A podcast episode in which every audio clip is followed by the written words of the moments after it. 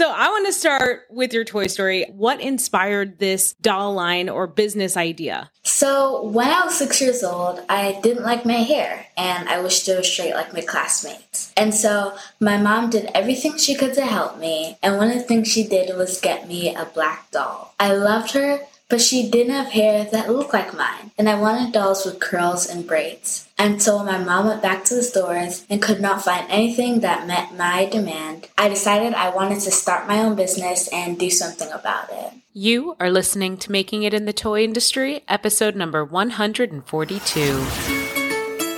Welcome to Making It in the Toy Industry, a podcast for inventors and entrepreneurs like you. And now your host, Azhelle Wade. Hey there, toy people. Azhelle Wade here, and welcome back to another episode of the Toy Coach Podcast, making it in the toy industry. This is a weekly podcast brought to you by thetoycoach.com. Our guest today is a young entrepreneur named Zoe Oli. She's a 10 year old CEO of Beautiful Curly Me, an Atlanta based toy and media company on a mission to instill and inspire confidence in young girls. Zoe founded her company at the age of seven with her mom's help after overcoming challenges with self esteem. Along with her line of dolls, Zoe's also the author of several children's books, including Beautiful Curly Me and Say It, Show It, a guided gratitude and kindness journal for kids. Now, Zoe and Beautiful Curly Me have been featured on various media outlets, including Forbes, Good Morning America, People, The Kelly Clarkson Show. I featured them in Access Daily, and she was recently named a Time and Nickelodeon Kid of the Year finalist. Now, in line with Zoe's mission to raise the next generation of curly and confident girls for every doll purchased on beautifulcurlyme.com, one is donated to a young girl in need. Now, Zoe is a rising sixth grader who loves reading, art, music, and all things STEM. She loves tennis, traveling, giving back to her community. She's passionate about inspiring girls to dream big and pursue their goals. So we're going to talk about what keeps this little girl fired up to create her own successful doll line. Zoe, welcome to the show. Thank you so much for having me. It's great to have you here. So, I want to start with your Toy Story. I said in the intro that you started this business when you were seven because you were overcoming some self esteem issues. I want to know what was life like for you at seven? What inspired this doll line or business idea? So, when I was six years old, I didn't like my hair and I wished it was straight like my classmates. And so, my mom did everything she could to help me. And one of the things she did was get me a black doll. I loved her but she didn't have hair that looked like mine, and I wanted dolls with curls and braids. And so when my mom went back to the stores and could not find anything that met my demand, I decided I wanted to start my own business and do something about it. And so my company, Beautiful Curly Me, is a brand on a mission to instill and inspire confidence in young black and brown girls. And we have toys as well as empowering content. Okay, so you started the doll line because you hated your hair. Your mom got you a black doll that finally you loved, but you still were like, this doesn't make any sense. Did that black doll have straight hair? Yes, so the black doll had skin like mine, my skin color, but it had straight hair that was flowing down its back. And I really wanted a doll that had curls like mine or braids that I get too. So, and my mom didn't even realize it. She was like, oh my gosh. So she was just trying everything she could to help me. So I love hearing this from the perspective of a kid because the doll designers or toy designers sometimes don't think about all of the details like that, like straight hair versus curly hair and why that's important. Do you remember how you felt when you realized like the doll's hair was still different than yours, even though the skin was the same as yours? I felt really curious, and then when I realized that later that there were actually no dolls with curly hair, I felt, wow, this is terrible. I need to do something about this. So, so tell me about that. How did you find out there were no dolls with curly hair? When my mom went back to the store, she looked everywhere and there were no dolls with curls or with braids. And so she came back home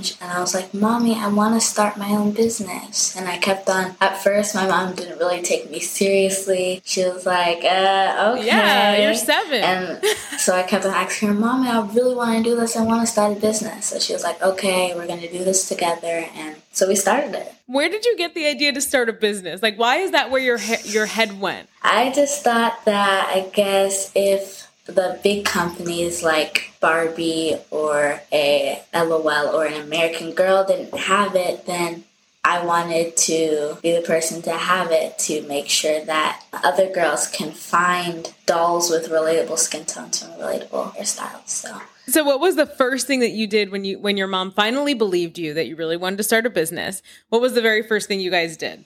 we started researching. So, like, we didn't have any experience in the toy industry at all. So, we definitely did a lot of research trying to find a manufacturer and people who could help bring our vision to life. So And then once you found your manufacturer, what'd you do next? we talked with them. We talked with a designer to tell. I talked with them about how I wanted the hair to look and the skin tones, and then we worked with the manufacturer to find the match we liked. Do you remember getting the first sample? Yes, I remember that moment so clearly, and it felt so awesome. Like, oh my gosh, this is really gonna happen, and she was so pretty. I still have her. Oh, that's so nice. Okay, so tell me, while you were building your brand, did you ever struggle focusing? I would say my mom made it clear that she still wanted me to have a regular childhood, but also made sure that I was still running this running this company and so I definitely manage it like at school, okay, I'm focused on school. When I'm doing my extracurricular activities, I'm focused on them 100% and then I do have time every day where I can just sit down and relax and play with my friends stuff. So you never struggled focusing. You were always really good at keeping on task. I would say in the beginning it was a little bit hard, but I think um, now I've definitely found a balance. So what was the hardest part about making your own doll line? The biggest challenge was like balancing, so definitely balancing, but now I've gotten the hang of it. And what was the easiest part? Finding other girls that I can speak to and relate to because this is like definitely a worldwide issue. Girls' confidence is definitely a worldwide issue. So finding girls that related to me and who really loved the brand and wanted to support was definitely the easiest part. How did you find people that love the brand and wanted the brand? Because that's really hard for people starting their own business. They don't know how to validate their idea and make sure it's something people like. So, how'd you do that? Um, we started with a lot of focus groups. We got um, family and friends together to discuss, okay, what they liked about the product, what they didn't like, to really help us figure out, figure that out. And then we did a lot of marketing and spreading the word about our business was definitely helpful. What was the first biggest feature you got for your dolls? First feature, oh my gosh, that was so long ago. I think we got a I want to say to Voyage Atlanta, some kind of online article about us, which was so amazing. I felt so excited interviewing them. And what was the biggest one so far? I would say I got to speak with Sheryl Sandberg. Oh, that's a so Instagram cool. live with her, and then I yes, and then I also got the opportunity to speak with Kelly Clarkson on the Kelly Clarkson Show. That's awesome. Did you struggle getting people to buy your dolls when you first sold them? I would say not really because like as family and friends got the product, they spread the word and they spread the word. So it was really word of mouth and then we launched on several um, social media platforms. So that was also very helpful. And in the beginning, before COVID, we did a lot of vending shows. Uh-huh. So that was helpful for me to get out there and speak to customers face to face. Yeah, those vendor Yes. shows are the best for that, for getting customer Yeah. feedback. They'll tell you if they think it's too Yes. expensive, the hair's not soft enough, they'll tell you everything. Yes, we actually just did a couple of shows. I haven't done a show since COVID, so that was an experience. Yeah, I'm sorry. Maybe we'll come back in Yeah. a couple years. Now, okay. Yeah.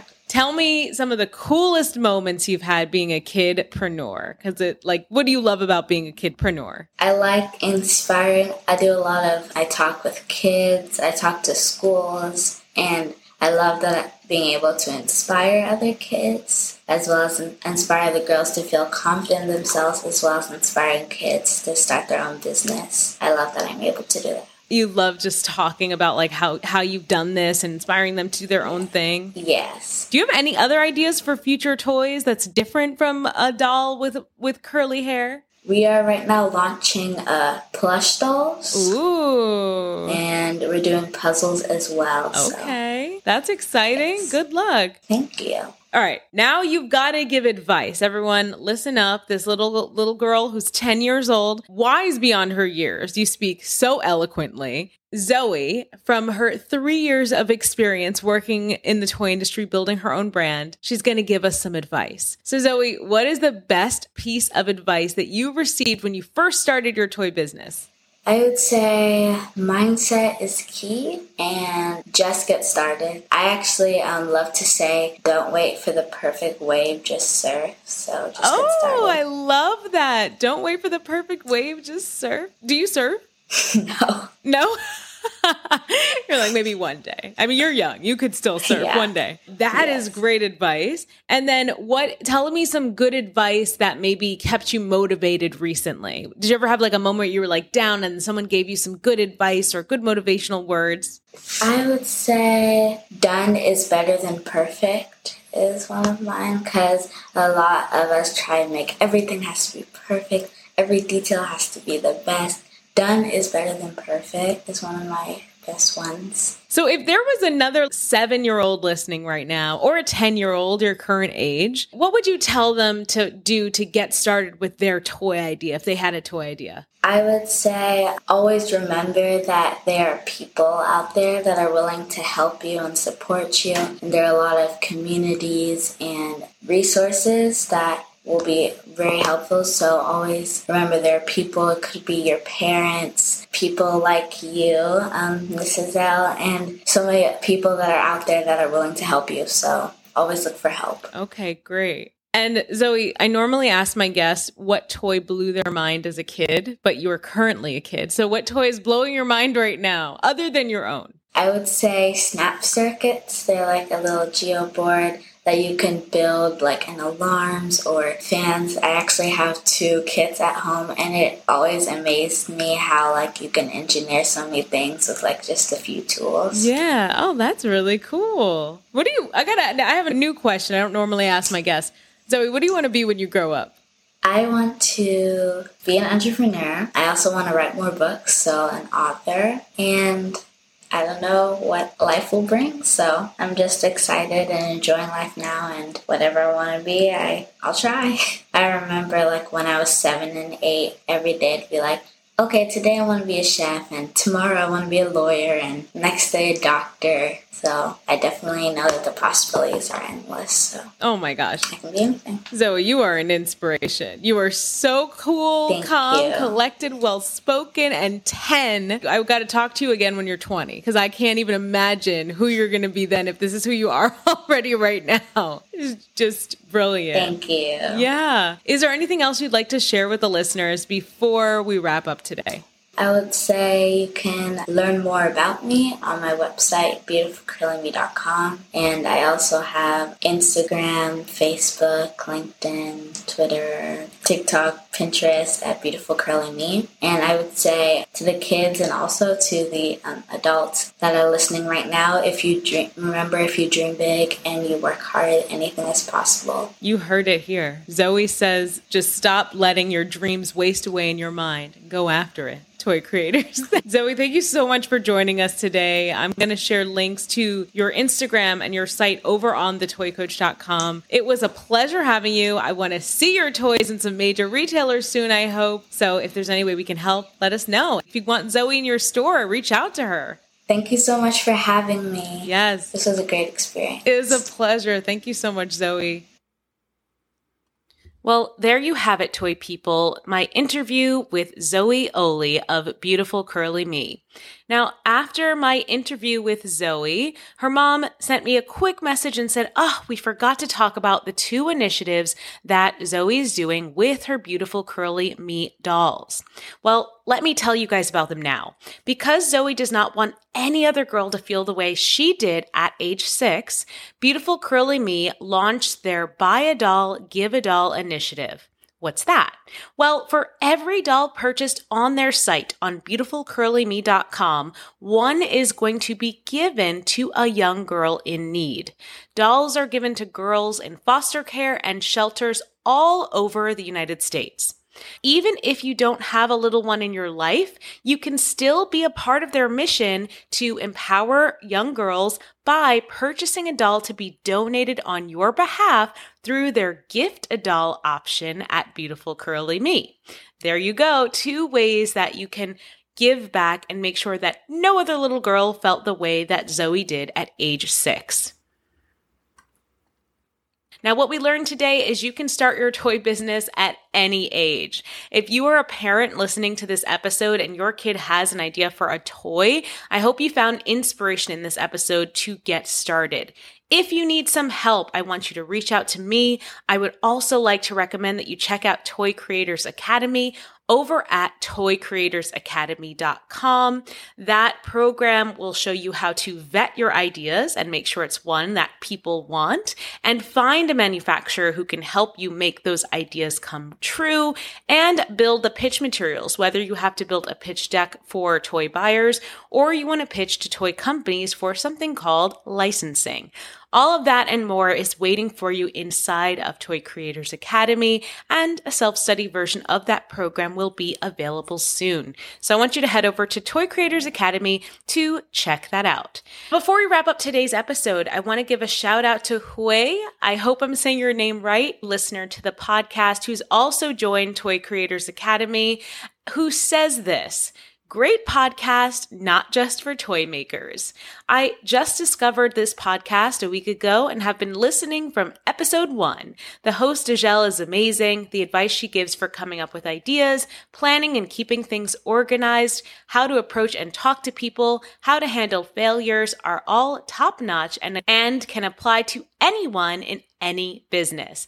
Thank you so much for that review. It means so much to me and it really helps the show. Now, if you are listening to this podcast and you love this podcast, but you haven't left a review yet, well, what are you waiting for? Your reviews pop up on my phone every time a new one comes through, and it puts a huge smile on my face and keeps me coming back week after week with toy tips and informative guests. So if you love this podcast, head over to the ratings and review section wherever you're listening, and please leave us a stellar review. Okay, as always, thank you so much for spending this time with me today. I know your time is valuable and that there are a ton of podcasts out there, so it truly means the world to me that you tune into this one. Until next week, I'll see you later, toy people. Thanks for listening to Making It in the Toy Industry podcast with Azhelle Wade. Head over to thetoycoach.com for more information, tips, and advice.